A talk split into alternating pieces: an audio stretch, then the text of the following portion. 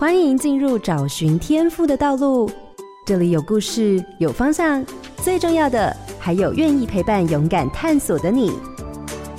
我们一起让教育不一样。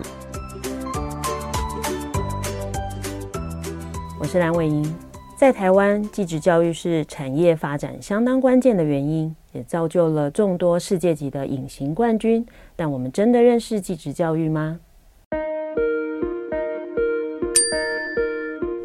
光焦点，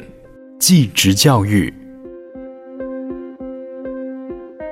过去家长、学生的第一志愿未必会听见与技职教育有关，但随着产业的发展，还有越来越重视一技之长。技职教育成为越来越多人的选择。Skills for You 国际技能发展协会执行长黄伟翔回顾自己的学习经验，思考技职教育该有哪些转换。例如，从社会的角度，应该如何看待技职教育？代表台湾出国的技职教育竞赛国手，透过实际的社会关怀，让社会看见技职教育的涵养，让技职教育有不同的能见度，还能提升技职教育的品质哦。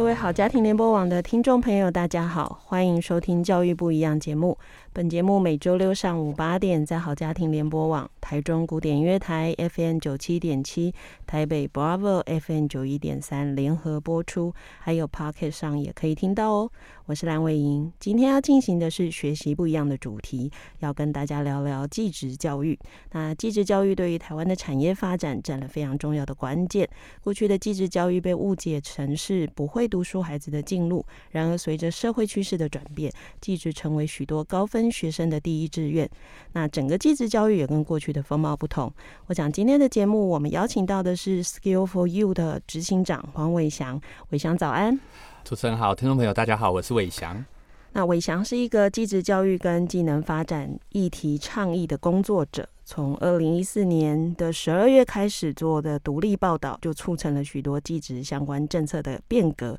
包含技职国手的兵役配套、技优生的配套，还有揭发技职证照生态的泛滥，还有技职考招的变革等。那伟翔在这部分一直投注了非常多的心力，而且不只是说而已，他其实也跳到现场做了非常多的事情。那到了二零一八年，伟翔跟很多我们的国际技能竞赛的这些技职的学生的选手们组成了非盈利的组织 Skill for You，开始用技能做公益。那创办了这个非盈利组织之后，他自己又兼任了执行长，开始去做了很多跟用技职跟社会对话的部分。那今天的节目，我们可以从伟翔的经验里，对于技职教育的发展有更多的认识。大家千万不要错过这一集哦。首先，还是邀请大家来听一下，因为其实我蛮多听众朋友不一定是技职教育体系出身的。那能不能先请伟翔谈一下你自己跟技职教育的关系呢？好，呃，对于技职教育的这个印象，就是小时候因为我读高职，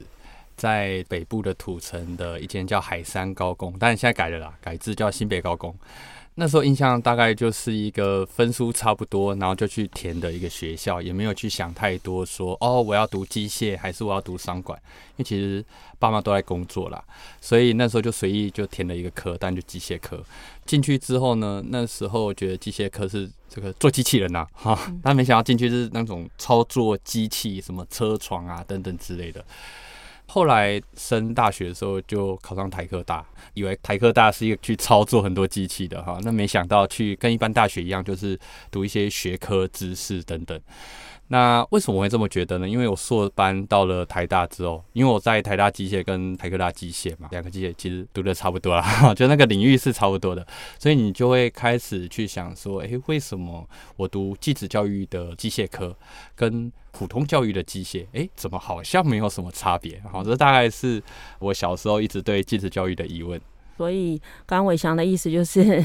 他其实应该是说，你从自己成为一个技职的学生。到在技职的教育的体制里头，开始发现技职教育的一些困惑。好，其实这也是很多学生跟我讲的困惑是，是他以为念的科大会很多实务上操作性的事，哎，没想到科大念的好像跟普通大学差不多。然后也发现了，哎，其实教授们都是普通大学毕业的，所以其实可能很多教授也没有实质业界的经验。因为刚刚我在前面的一开始的介绍就跟大家提到了，伟翔其实做的是所谓的倡议工作，那是因为这个原因你才走上所谓继职教育的倡议工作吗？嗯，我觉得在继职教育的养成过程，大部分是专业领域。所以，我们这个脑袋里面呢、啊，装的呢，都是因为我机械嘛，我可能装的是什么机械原理、机械制造，总之就是跟专业科目有关的。其实，我们脑袋在继职教育的培训过程中，它比较没有像社科院或社会学那样子，吼，对社会有很多批判的想法。我大概脑袋会有这些内容呢，是我在台大读硕班的时候，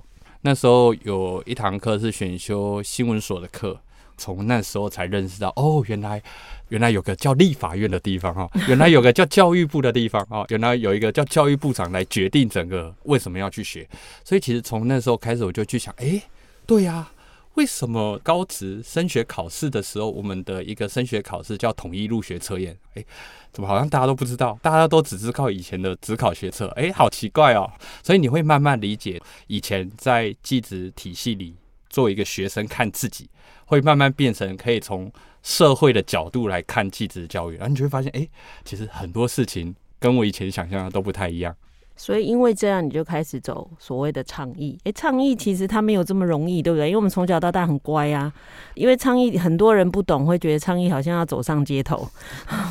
但那个比较像抗议，不叫倡议哈。所以，呃，所以事实上，当然就连到你们现在的协会，你说那个 Skills for You 嘛，对不对？那目前协会在所谓的技职教育上，你的倡议工作的内容范围有什么？呃，其实倡议比较是早期，因为早期自己因为新闻所老师的关系，传承你一些觉得要当一个正义的记者，所以那个大概二零一四到二零一七年间，总之就是跑立法院或是一些部会，比较站在公务人员的对立面，因为觉得记者教育怎么做的那么不好，然后就写了很多批判的报道。也是因为这样的冲撞的过程，但就像主持人刚刚讲，就有一些政策就比较被推推，就有很多人讨论。嗯。那我觉得在公共领域，不管你在所谓的人权或是不同的环境等等议题，就是最怕就议题没人讨论，那就很可惜啊。那刚主持人说的这 Skill for You 这个协会，其实是我在二零一八年成立的。那成立原因其实非常单纯，就是二零一七年我自己。我有一系列的报道在处理，有一群代表台湾出去比赛的，我们俗称技职的国手，他们跟奥运一样啊，只是说不是比羽毛球、标枪，不是比这个哈，他是比木工、花艺、西餐啊、甜点哈，他就比很多种哈。修冷气，我记得也有这个，非常多哈，冷冻空调哈，果然专业哈。那我在国内的时候在处理这个报道，都发现哇，他们好多的事情跟体育选手不一样。就以兵役来说，体育选手或说奥运选手，他们因为视为为国家奉献，所以他们有补充兵的条例，他们只要当十二天补充兵。可是记者国手没有，那没有，我觉得很可惜，只是没有人去讨论。当然后来就促成兵役法修改。而在这个过程中，我就好奇嘛，诶，这个世界比赛到底是怎样？所以二零一七年募了一个款，跟一个陈大哥哈，也做冷冻空调了哈，他捐了我一笔钱，然后我就到了那一年举办的技职奥运的世界赛，在阿布达比。那那时候到国际赛现场，我们通常都会去国际记者室的哈，因为那个国际现场非常的大哈，啊，总是找一些媒体朋友，你去拍那边哈，我拍这边，我们大家一起交换素材。后来我进去的时候发现，国际记者室真的是国际记者室，非常的大哈。可是左看看右看看，你会看到哦，韩国来了九人团队，日本来了四个团队，就看看，哎呦。没有来自台湾的记者啊，所以其实你会发现，你很努力的在冲撞，在过去的几年，不管促成什么改变，但坦白说，你没有影响到大众对于技职教育的认识的改变，你只是在跟特定的利害关系人在那边讨论，在制度的规则中。所以那时候我在国际上作为一个技职生，看到一群为台湾。奉献青春努力的人啊，结果没有人知道他是谁。你看当下是非常心酸。所以二零一八年，我就想说，哎，应该可以用一些不一样的事情，让人家看见技职教育正向的一环。所以就开始做 Skill for You。那我们一开始其实做的活动很简单，就带一群技职国手我们就去帮一个在新北万里的大鹏国小，我们就帮他盖教室。因为我们在想说，透过技能的行动，让人们看见技职教育的学生，他不一定是一个呃讲这个比较掉书袋一点的，就是他不是一个产业与经济的附庸哈，就是他们不只是一个赚钱的工具人，他应该是要有某种超越赚钱的价值，这样。在他的生长过程中，他看待自己或别人看待他们的时候，才不会用只是赚钱跟会不会读书来去看这个。所以那时候就是觉得说，好啊，我们可以帮公益议题，比如非三非四这种学校，我们就做一些行动，帮他盖教室，说，哎，我们通过这个行动，让社会去看见说，哦，原来有这样的群体存在。Skill for You 在第一年是做这些事。觉得从刚刚伟翔讲的一个也蛮重要的，就是光根本没没有什么媒体要去报道，就知道，因为其实我觉得媒体是最会抓风向的，这新闻爆出来有没有人要看嘛？没若没人要看，我当然就不去采访。而且你知道还要出国诶，出国采访其实那个费用是很高的。所以就像你刚刚讲的，可能其他国家有七人九人团队，但是你是台湾唯一代表队，然后代表着大家去拍。所以这也就是为什么我今天特别邀伟翔来讲继职教育哈，因为其实他刚刚讲了，他一开始促成了很多法令上的改变，但事实上我们要的不只是法令上嘛，其实这几年确实在继职教育上有很多不一样的展现跟突破。那也从他刚刚来谈，你就会知道。说起台湾的这些技职学生或选手，在全世界其实是常常得很多奖的。这个也是因为我开始跟伟翔认识，才发现哇，原来我们有好多金牌或什么，而且有一些传统我们所谓技术性的哈，有些金牌还是女生得的哈。就是就让你知道说，其实台湾确实在性平教育上有一些成功，是我们并没有限制了女生发展的想象。那当然往下就会谈到一件事情是，这就是很现实的。其实真的蛮多的人的概念是。好像你不太喜欢读书，跟你不会读书的，好啦，你去念高职。其实我真的有时候也会听到学员跟我说，我们老师说学生就是不会念书的去念高职，会念书的念普高。即便今天时代已经变成这样，就是其实我们必须承认两边各有各的专业，但还是会有一些老师是这样告诉学生的，好像是用你的成绩好坏去分。那你自己的观察呢？尤其是你现在做了很多从前面做的媒体工作到现在做的协会的工作，社会大众怎么看这件事？我觉得应该是大部分啊，哈，还是这样吗？可是我以前的我的观点会去批判这些你们这些死家长。你们就是趋炎附势，你们就是想考台大，但其实后来你知道吗？随着年纪成长，你会理解一些社会的现实。每个父母都希望自己小朋友到一个资源多，或者是趋近成功机会。但这什么叫成功，是大家有各自的定义啦。但是趋近这个成功机会越高的地方，就是家长希望小朋友去的地方。我举一个例子，譬如说，你们家想要小朋友。当冲动，那你第一步应该要送他到台大法律系，因为大概过去历任呢可能都是台大法律系。哈，又或者是你今天可能想要有一些创业，尤其是半导体或是电机电子，我想你应该也会让小朋友读，不是电机电子，也是一个机械或资工。这个重点就是不能去怪家长一定要什么学校或一定要什么科系，我觉得重点应该是我们的教育体制，如果作为一个产品或是一个服务，小朋友进去。output 出来之后，要让人家看到的这个成果呢，是大家觉得哇，我也想送小朋友走这个过程。譬如说，A 学校呢，每十个学生呢会产出一个黄伟翔啊；B 学校是每十个学生会有一个郭台铭。我在想，这个大部分的家长都会想送小朋友去 B 学校了哈，B 学校我应该赢不过郭台铭。所以我觉得重点应该是我们的继职教育的内容或继职教育的品质。在过去到现在，他到底要怎么样去有一个比较好的教育品质？哎，我觉得这个是重点哦。就像一碗面啊，不好吃，你的行销经费砸再多，它还是不好吃啊。所以我觉得回到技职教育，我觉得这个是一个问题。所以回到主持人刚刚说的，就是说 Skill for You 在做什么？我们从以前这种比较活动啊、行销的性质，其实我们现在已经切入到技职教育的品质的提升。其实技职教育的品质的提升，我觉得。要去看继子教育遇到了什么困难，比如说什么为什么不学德国啊，为什么不学芬兰啊，就很多讨论。但我想跟各位听众，我在想很多是老师，我就分享，我觉得有三个是困难点。第一个是一个老师，他要成为一个老师，他需要有很多教育的培养。可是你到技职教育，尤其是技术型高中，就所谓的高职，你要去那边当老师，比如说你到汽车科，结果你你这个老师的专业如果很具备，可是你对汽车产业，哎呀。一点都不熟。你连现在这个前几天欧洲车厂这个连劳斯莱斯都开发只做电动车，然后二零三零年它也只做电动车，因为这跟整个全球减碳、净零排放哈等等，还有欧洲法规有关。那这个就会影响整个读汽车的学生以后出来之后，他面对汽车产业的时候。他应该要具备的专业技能跟专业知识，对不对？但是呢，当一个教汽车的老师，他非常具备教育的专业，可是他对汽车业的转变一点都不理解，那这样是非常辛苦的事。那我跟各位分享。我们技职教育有十五个大领域，有九十几个小领域。我们会说是十五群九十几个科。那大家想，每一个科可能是机械，可能是制图，可能是餐饮，哈，可能是这些跟海上航海、畜牧养殖有关的。你这每个领域都在发生变化，所以我觉得第一个困难是我们的高职老师到底怎么样让他们也有业界的经验。就像我当年读台大的时候，创新创业学程刚出来，啊，来教的也是没创过业的人啊，没创过业的人怎么教你来去创业呢？哦，对不对？就像没当过老师的人，怎么样去培育老师呢？就所以女神蓝伟莹做的很好哈。那我觉得第二个遇到的困难是设备，因为其实很现实是。高职老师相对高中的老师所需要具备的这个环境的预备，其实是需要非常多。如果你今天是要做造园景观啊，做园艺啊，然后一片可以种花、植作的这个土壤的地方都没有啊，啊，这个也很重要。可是，即便政府你不断去更新设备，其实政府很努力在更新，尤其在这几年在潘部长的任内，但其实你即便今年更新，那因为业界变化太快。所以它技术门槛一直在变，那所以呢，其实现在更新，搞不好三年后就老，所以这是第二个我们的困难。那第三个呢，就是科系的调整，这就是群科归属。譬如说，我们现在电机电子是一个团，但其实他们应该要裂开，电机是一个分类，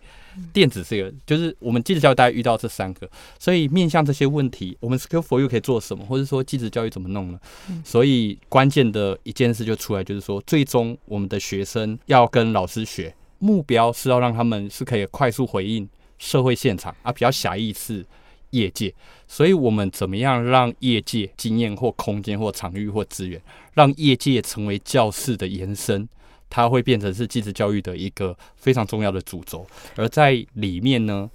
高职老师就不该只是一个专业的全职者，但他要有办法去转译。就说，哎，我这个汽车科老师哈，虽然不是一个有汽车厂二十年经验，但他要看得懂，把这些内容呢、薪资呢、工作前景呢、市场资讯呢，包含薪资啊哈，把它变成是学校放在教室里。可能课程设计或各种的辅助教材，或是他口述，变成是小朋友在教室中社会化的过程中是可以被知道的。所以，我们 Skill for You 现在大量在做企业的 ESG，他们要做社会责任，或者说他们有些资源想要到教育现场，我们 Skill for You 就帮忙把他们的资源转成老师跟学生会用的事情啊，比如说蒂亚吉欧。大家比较知道是他旗下卖的酒，Johnny Walker，好，那他们其实是很大的一个国际性的酒商。那帝亚吉欧呢，他们就想培养调酒跟餐饮人才，他们有很多这种国际调酒师啊，对不对？可是他们不知道要怎么样进到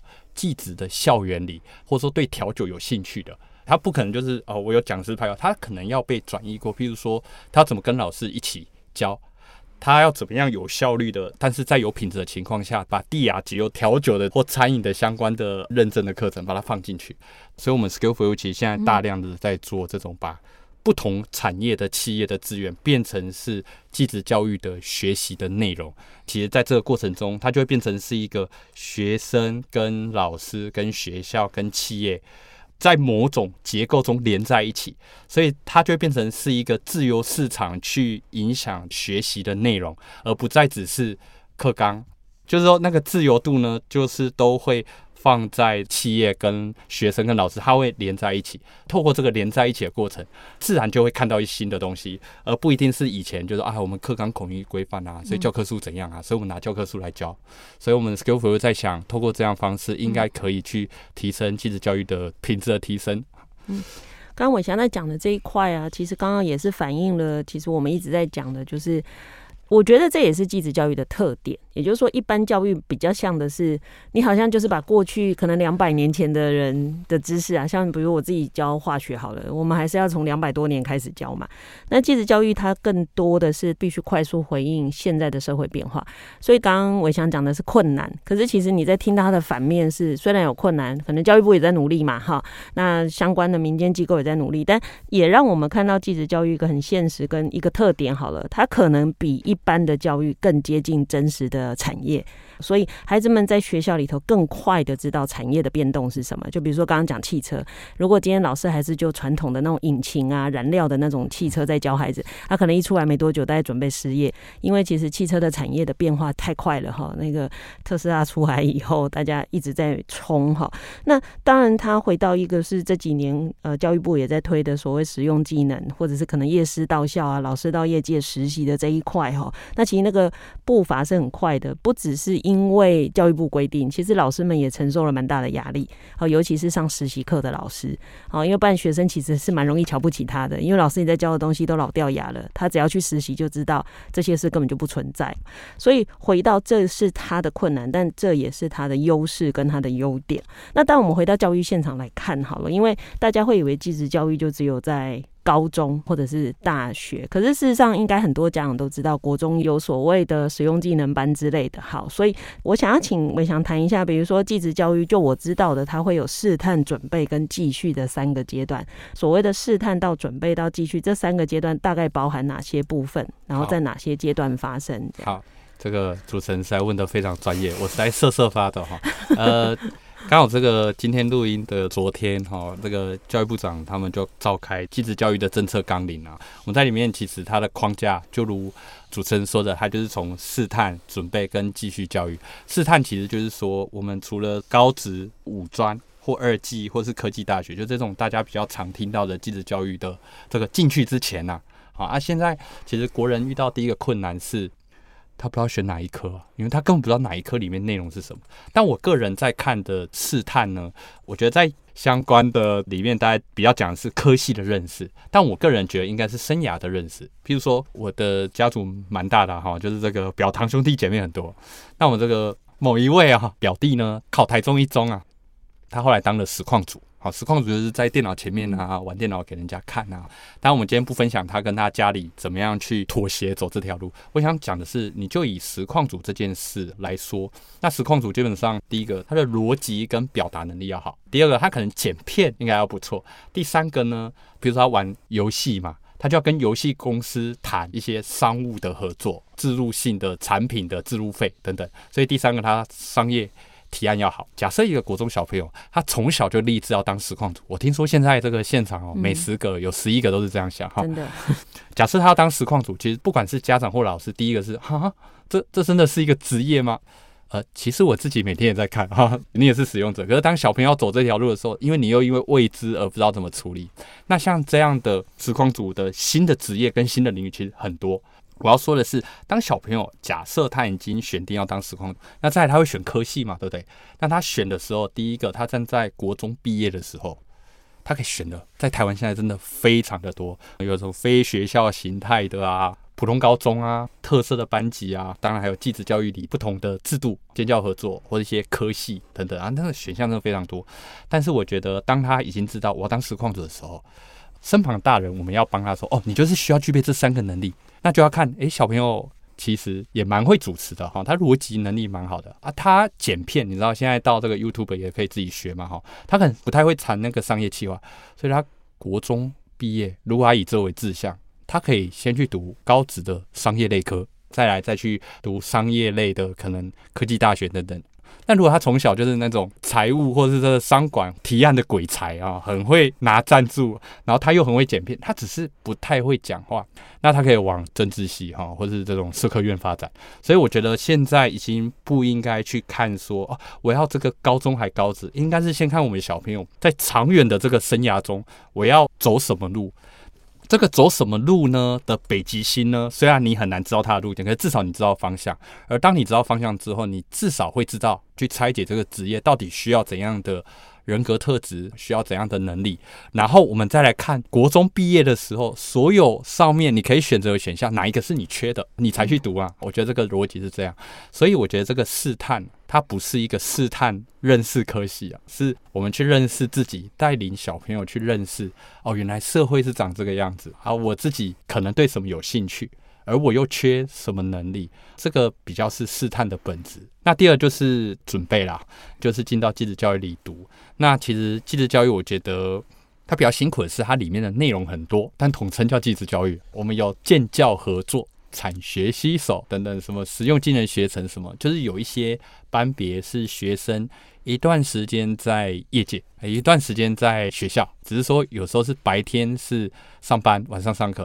有的是四天上班，两天上课，一天休息，就是它有很多种模式。也有跟高中生一样，就大部分时间呢都在学校啊，只是说你被国英数设置设置国英数，我们只是背专业科目。所以其实，在高职里，它的班别种类很多，所以大家不太懂得去选择。那如果今天在试探的逻辑下，诶。技职教育，诶，蛮适合我们家小孩去念的话，应该去看。那他在高职的阶段，你希望他多接触职场一点，还是希望他往升学的路径走？我举个例子，譬如说，如果你今天小朋友是半导体或机械或理工，基本上都要读到大学或硕士，因为市场上对于一个理工的硕士跟大学的起薪其实差很多。但如果你今天是做美容、餐饮或是钣金，其实这些高职毕业，你去工作，搞不好以后薪资都比大学毕业还多。所以我觉得，到底要走哪条路，就看小朋友走的那个领域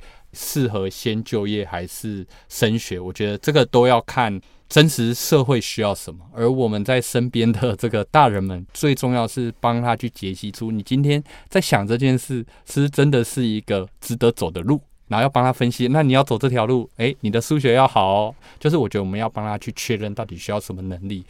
再来职业继续的话，就是说，如果你毕业之后，你总是还是需要学习，对不对？比如说你行政做很久了哈，啊，不小心被资遣了，然后就是你要转到别的职业，可是我没有技能啊，所以这种通常有两条路，第一种就是到职训，就这种劳动部的体制去练技能、考证照去；另外一种呢，就是回到技职的学校。它有一些比较开放式的学制，欢迎你已经读过大学的人再来读第二个大学，我们称行叫学士后学程啊。它在里面可能学分数就没有像你第一次读大学这么多，但它有弹性。然后在里面呢，你又可以快速学得一些专业的技能啊。比如说我完全不会写程式，我去读一个资工系，好，某个科大资工系好像很厉害啊，我也不用把通识课什么都念过一次啊，不用啊，我就是学资工系那一些啊，我就可以拿到学士后学成的这个学位啊，我就可以直接出去找工作。所以这种职业继续教育，就是说在继职教育的体制，它不只服务青年或青少年，它也服务成年，在现在的体制。嗯，这样听起来就是继子教育比一般的普通的高中或大学复杂度其实大很多。那 复杂度大，当然也代表它的弹性跟它的可能性其实是更大的。那我想前面的一个部分，我们其实谈了非常多，我们刚刚讲的原则跟方向。那这一段我们来谈一下现场的实际的状况哈。伟翔可不可以跟我们谈一下，你在现场接触了这么多学校，这么多的老师，有没有你看到其实他已经是走在比较前面，或者在整个技职教育上做出很不一样样子的学校跟老师呢？其实这蛮多的，比如说北部像南港高工，或者是新北的瑞芳高工、台中嘉商、台中高工、新竹高工等等，其实好几个点都做得不错。那这个不错，倒不是一个一定要做怎样才是一个标准，而是说他们学校的学习很大量跟他在地的产业或社区或里邻的需要绑在一起。好，我举几个例子哈。刚讲到新北这个东北角有一个瑞芳高工，瑞芳高工因为旁边就是瑞芳老街跟火车站嘛，它的校本课程呢，比如说跟火车站的改造，学生参与在里面，只是把它设计在学习的这个课程的内容。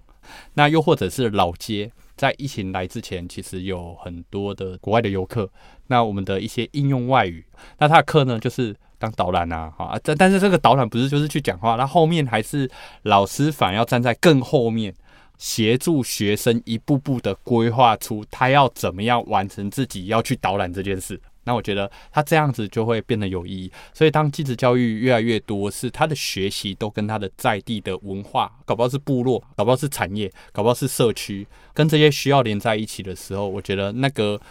高职的学校，他就会很。很大量的回应他的地方的要求，那因为他回应地方要求嘛，哈，或者回应这个市场的要求嘛，他的学习的东西，他就会被迫是学更真的东西。那我们现在很担心的是，像潘部长就讲一句话，我真的蛮喜欢的哈，他就说这个教育哈不是直达车哈，就不是你这一路啊读到博士哦，应该是诶，你读到比如说高中职。你可以去社会历练一下，再回来读。所以我们有什么青年教育就业储蓄账户嘛？又或者是你读五专大学，读完之后你再去业界几年，你才发现，哎，其实我要继续读理工，或者说，哎，没有没有没有，理工够了，我其实是需要读商管，所以你回来再读个 MBA。所以其实我觉得大家要很大量的弹性的断裂的，以市场需要的去确认你要学习的内容，而在过程中。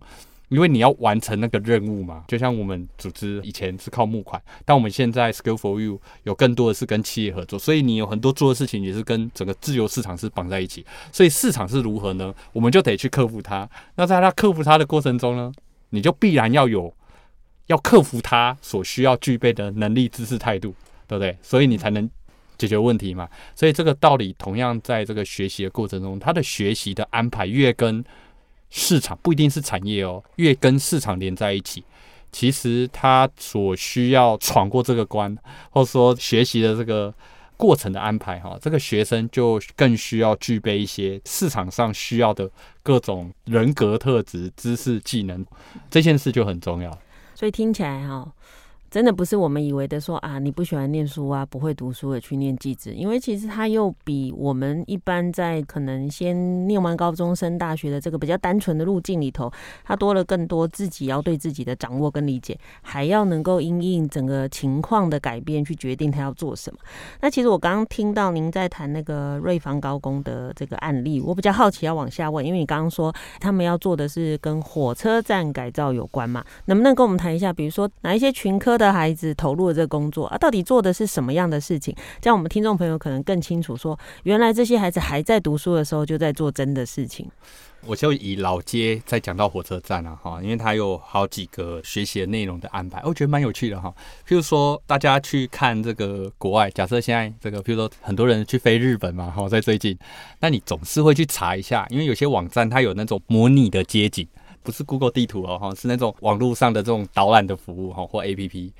那个小朋友就有一堂课，就专门去做老街到火车站的这样的一个线上的模拟的导览，里面就有这种电机电子的，还有这种商管群的，呃，还有机械或建筑的，就是他们是不同背景的学生一起在一堂课，然后里面可能分组，每组有一些任务，然后它都是问题导向。的学习的内容，那当然在我们技职教育里面叫跨群跨科的这种学习，那这一种的操作就很大量，很适合这种有固定一个场域，哈，有固定一个田野去处理。那又或者是在这个火车站的改造，当然它不是真的加入工程啊，哈，那个对他们还是太危险，但是至少它可以模拟。有前面几堂课，他是去跟火车站，比如站长或者一些相关维修人员，他有一些田野或访谈，类似像这样子去理解啊、哪里要修这样子。那他们在用这种，比如建筑课，他有建筑的模型嘛，然后机械的人在里面嘛，哈，然后有这种比较设计或是商管类，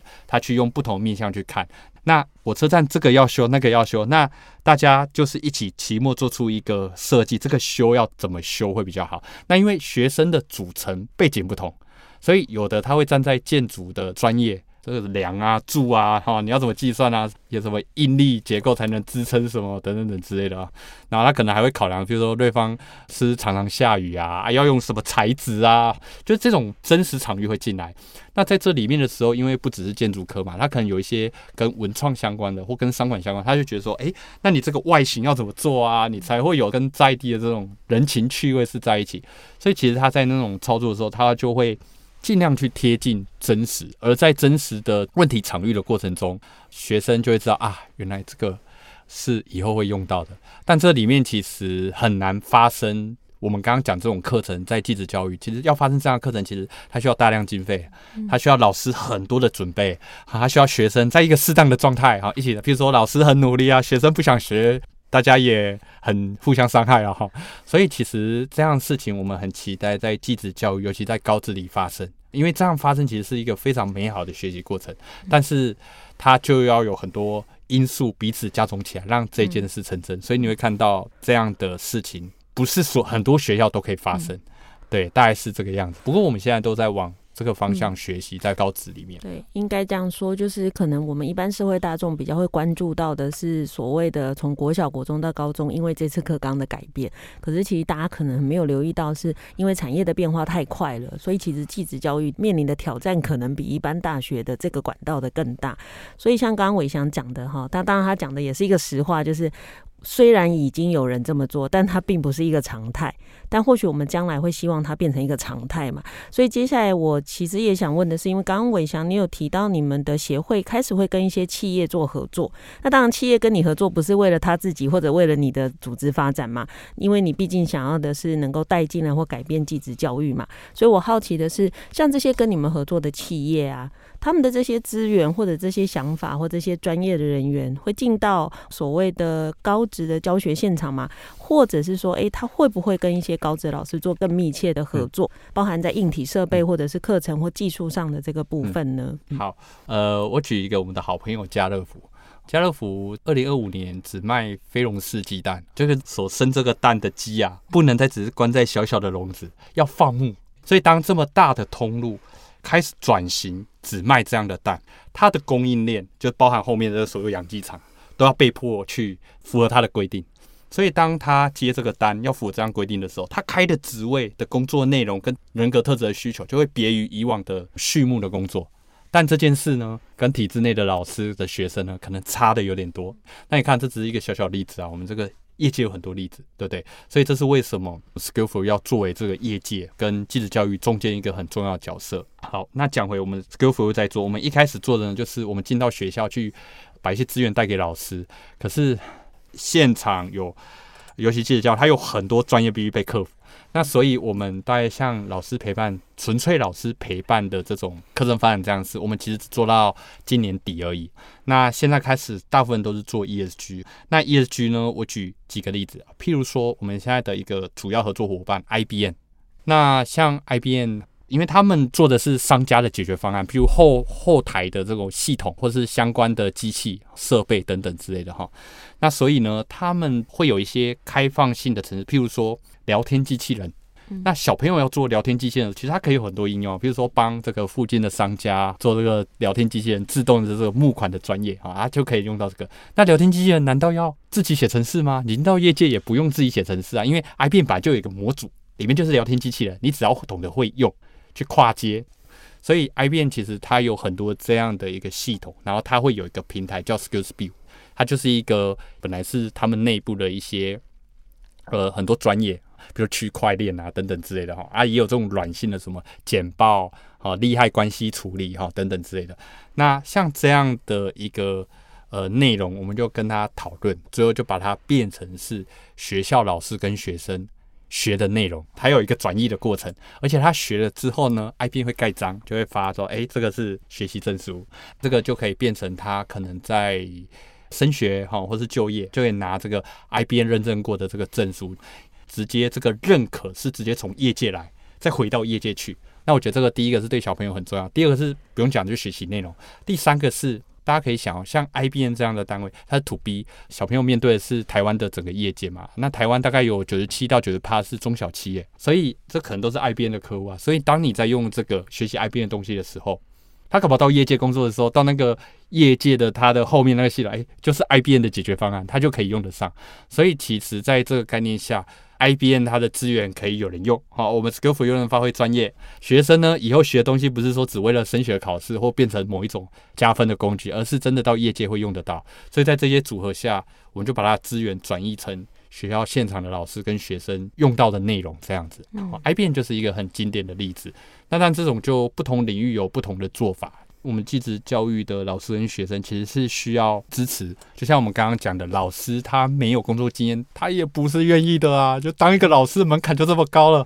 他不可能同样的青春就有什么武功都练得成。所以，我们怎么样支持老师在现场变成是一个很好的转移的工作者，把外界的资源转移成教学现场。可是老师没事不会认识 IBM 啊，哈，他没事不会认识帝亚吉欧哈，那。IBM 跟帝亚吉欧也不会每一次就会认识很多高职老师，甚至直接设计成一个方案。所以，我们 Skill for You 发挥了一个非常好的角色，在于怎样把业界的资源转成整个技职教育的内容。那这件事看起来它是非常符合现在你不管从以前企业的所谓的 CSR 或 ESG 等等之类的，然后也符合教育现场的内容的需要。那诶，你觉得这个 Skill for You 这个方向，它就会开始往这里走。嗯。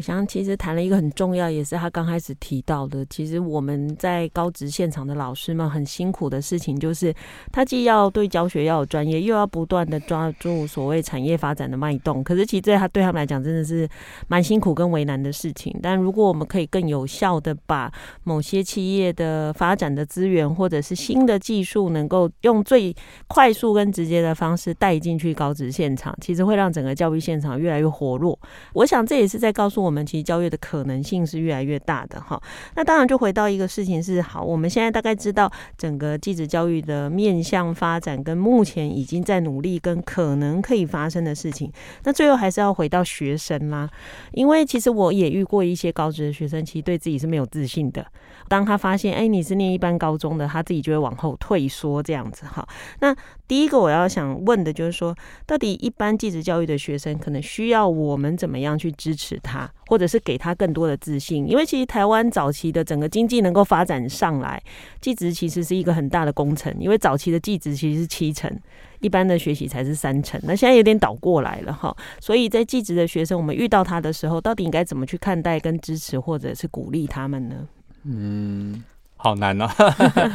呃，我我觉得啦。我们技职人才啊，这个世世代代支持台湾的各种的发展，包含现在的永续跟创新啊。但是支持的这个掏心掏肺的心力呢，跟这个受到肯定的不成正比啊。我觉得这个是整个现在环境。那很多时候你出社会的时候，遇到社会现实，你才知道啊，我以前真的该学，好好学一个技能啊。这个以前呢，我在读那个。考试的东西到现场被主管电的时候，根本都用不到，对不对？所以其实很多的东西，它就变成啊才知道。那我觉得很多时候，其实技职的学生他在学的东西，就是职场很需要用的东西。他就是很务实，好，当然体体制内又说务实自用了哈。他就是很务实、很具象，他没有太多大道理。好，譬如说我举个例子，什么叫大道理？这个我我无意批评什么呢？譬如说。屏东，我们去探究一下屏东的这种各种生态。我们来一个屏东学，哈哈，就是现在有很多类似这样的事情。但这个看起来就会哇，这个层次非常的高。相对于技职教育的学习啊，你不就操作机器？那你不是在那边算转数？可是其实被这样看待，好像不是这么的高层次的东西，却是业界最直接、最务实之用的东西。所以，其实我觉得技职教育的学生怎么看待自己，很大一部分是。学生的家长跟老师，他怎么样让他看到他在世界上的价值是什么？短期当然就赚钱嘛，长期它可以变成某种社会的解决方案。比如说我们现在因为近零排放，大家要减碳，所以我们要有一些干净的能源啊，其中一个就是风力发电。那么盖很多风力发电的很像电风扇的东西，那那个需要反而需要更多焊接的人，薪资也很高，而且福利也很好，只是说。这个资讯学焊接的小朋友不知道，他只知道哦，我在读焊接的时候，相对于穿干干净净的制服，我们可能每天要在那边这个流汗等等，大家只知道这个小小框框的资讯，但其实你这个框框资讯放大到整个社会之后，你发现，哎呦，其实我才是赢家，你知道吗？所以，怎么样让小朋友意识到他其实现在所学技能在整个社会上的意义跟价值？啊，一方面是这个，当然薪水有多高啊，这个也很重要啊。另外一个是，他这件事其实造福人类，或者说他怎么样作为干净能源下面的重要的技术的支撑，或者是生产线上要做这个机械手臂嘛，取代人工嘛。但其实机械手臂也是需要人制造嘛，对。所以其实很多这种社会创新的推动，下面其实是有很多技职的这种各种技术的人才，但这件事情必须就是他真实是这样子，只是说小朋友不知道啊，因为他以他年龄，他只看得到，哎呦，我要读台科、北科、云科，还是公立，他只看到这个，所以我们家长跟老师怎么样给学生一个望远镜或者是一个世界观，去重新认识自己为什么此刻要学这个技能，而不是只是啊、哦，那我这个好像升学考试也不会读这个技能哈，那我就。实习课的时候呢，就随意做一做啊，反正及格就好了，因为我统测考高分才对。所以其实这个就是一个体制的制度，跟我们老师跟家长怎么样在日常的生活中给学生对于自己在学事情的一个价值的建立，这件事就会非常的重要。嗯，刚刚我想讲一个，就让我想到，我其实以前在跟高中孩子谈的时候，在谈到所谓台湾的风力发电的产业，其实还有个非常重要的关键，就是你不是有钱可以去买设备，或国内有人可以做设备，好相关的研究人才就够了。你到底有没有这个产业链里面的所有的从业人员？这很重要。就像假如今天焊接的人不够。我就算那一根做完了，放在那里，天哪，它就是立不起来。其实这也是台湾这几年缺工一个很重要的点，就我们常常听到缺工缺料，好，缺料好，料补上了，还是要人做工啊。所以其实回到一个是孩子们其实怎么看待自己，很多的部分是他到底周围这些人怎么让他去看待。好，下一个当然就要问是，那父母跟老师到底怎么去帮助孩子了解自己到底适合。不适合走继职教育的这条路，我们可以从哪些部分去判定一个孩子能不能或适不适合走这条路？我觉得要先判定说小朋友在走这条路呢，到底是一个有希望的新的道路，还是因为有时候小朋友想走的路跟家长想的不一样。因为呃，就像我最近在弄这个教育部的媒体素养教育白皮书，我们很多统计啊，就是新世代的这个接收讯息啊，跟这个老一辈的不太一样。所以大家虽然同样相处在同一个屋子，可是世界观可能大相径庭啊，因为大家接受资讯的方式、密度、讯息形式都完全不太一样，还有接受到资讯后的解读啦，跟这个阅读理解有关了哈。再去问黄国正。所以呢，呃，我觉得这件事最重要的呢，应该是小朋友他在选择这件事的时候，你要去帮助他去辨别这件事背后的本质。是什么？我觉得这件事是最重要，因为我觉得作为一个大人，不管你是这个小朋友的家长或是老师，当他今天说出我要做实况组，大家说哈，那是什么？其实我们第一课其实我觉得很多就是反对为主啊，像以前。可是其实最重要，如果你能带他一起去看这件事到底需要什么能力，以后真的能赚钱吗？其实难道大人会查不到吗？你 Google 查一下，其实你也知道哦，有没有一些范例？这个电竞产业或者说实况主产业到底产值多少？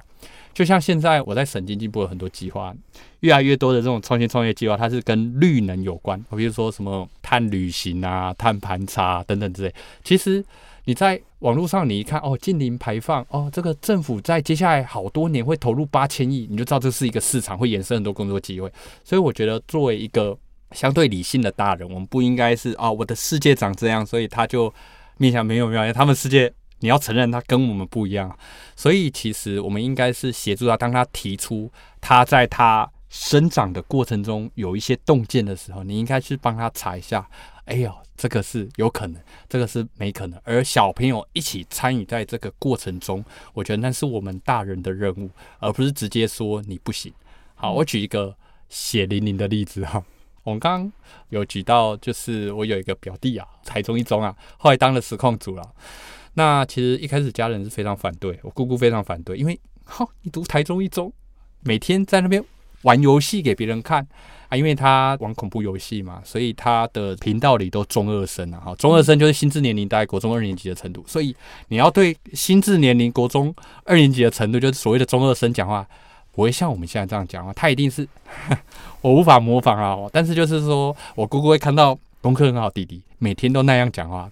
而且呢，每天晚上七点一定开台哈，就是直播，那家长一定崩溃。可是家长无法理解是，他其实是重新 branding 自己，因为他要跟这个目标客群沟通，就要用这个目标客群的语言。那当这个目标客群的这个频道集中的客群人越多，他越有议价能力，对于游戏公司，对不对？所以其实他是一个商业行为在自己身上的展现，但家长看不懂。所以同样道理，当这个小朋友他想做一些新的事情的时候，哪怕多么天马行空，你应该是协助他去看很多新的可能，这个才是重点。嗯，我想，除非你自己对那个产业真的是涉入很多跟很熟，你也许可以告诉孩子不要这样讲呢。但如果只是你的某些印象，或者是你可能只是从侧面看到一些事情，其实比较不适合直接告诉孩子你不要做那件事情哈。也就是说，当孩子如果告诉了你一件事，或者你发现他有某个兴趣，不妨换一个角度，是陪着他认识那件事，也就当成我们也在学习去认识那件事。其实我觉得有时候对青少年很有趣的是，你不要。阻止他，他反而可以搞清楚自己要什么。但是当你一直在阻止他，他是会为了跟你作对或反抗而选了一个错误的决定。好，我想这是作为老师跟父母还蛮重要的。其实给孩子一些机会去搞清楚。哈，就像刚刚伟翔讲了很多，因为现在有太多的产业其实不在我们的想象之中，而且很多父母是不看直播的。啊，那他不看直播，他就不能想象原来那个产业其实竞争也是很激烈的哈。你要活下来，其实也是不容易的。那我想，金伟翔讲了很多哈，其实他可以讲更多啦，因为我从前面在讲政策面，到他自己的参与，到他开始发现问题，到投入，到他实际上在现场怎么帮助老师去解决他最困难的事情，让我们更清楚知道目前整个技职教育发展方向的改变哈。那当然，最后也提供了我们可以理解到底家长跟老师你的角色是什么。那我想这么多的内容，呃，也许你还想知道更多，那也欢迎你可以上网站，或者是伟翔的脸书，或者他们的 Skill for You 的粉丝页去看哈。那当然，其实做所有的协会都很辛苦啦哈。那我今天虽然访问伟翔的目的不是为了他的协会哈，但如果你真的觉得这一群年轻人在做的事情很重要，其实你也可以用别的方式去支持他哈。我还是要讲哈，台湾如果没有技职教育，其实我们的产业会非常的辛苦哈。所以其实如果大家关心，也可以去看 Skill for You 的粉丝页，给一些实际的经费支持也是很好的，可以捐款哦。真的，因为他常在他的脸书哀嚎，我一阵子就会看到他又心情不好了，而又开始沮丧了哈。所以其实真的还蛮需要大家的支持。那我想今天很谢谢伟翔的分享，相信对大家对于技职教育有不同的认识，期待大家可以支持这么多在技职教育上投入的人。谢谢伟翔，谢谢主持人，大家拜拜。感谢您收听今天的节目，欢迎大家上脸书加入“教育不一样”的粉丝团。如果您对节目有任何的疑问或想要交流的感想，都可以上脸书私讯和留言，我会安排回复。接下来也请您继续锁定好家庭联播网台北 Bravo FN 九一点三、台中古典音乐台 FN 九七点七，也邀请您上 Podcast 搜寻订阅“教育不一样”。感谢 Skills for You 的黄伟翔执行长今天的受访，我是蓝伟莹，教育不一样，我们周六上午八点见。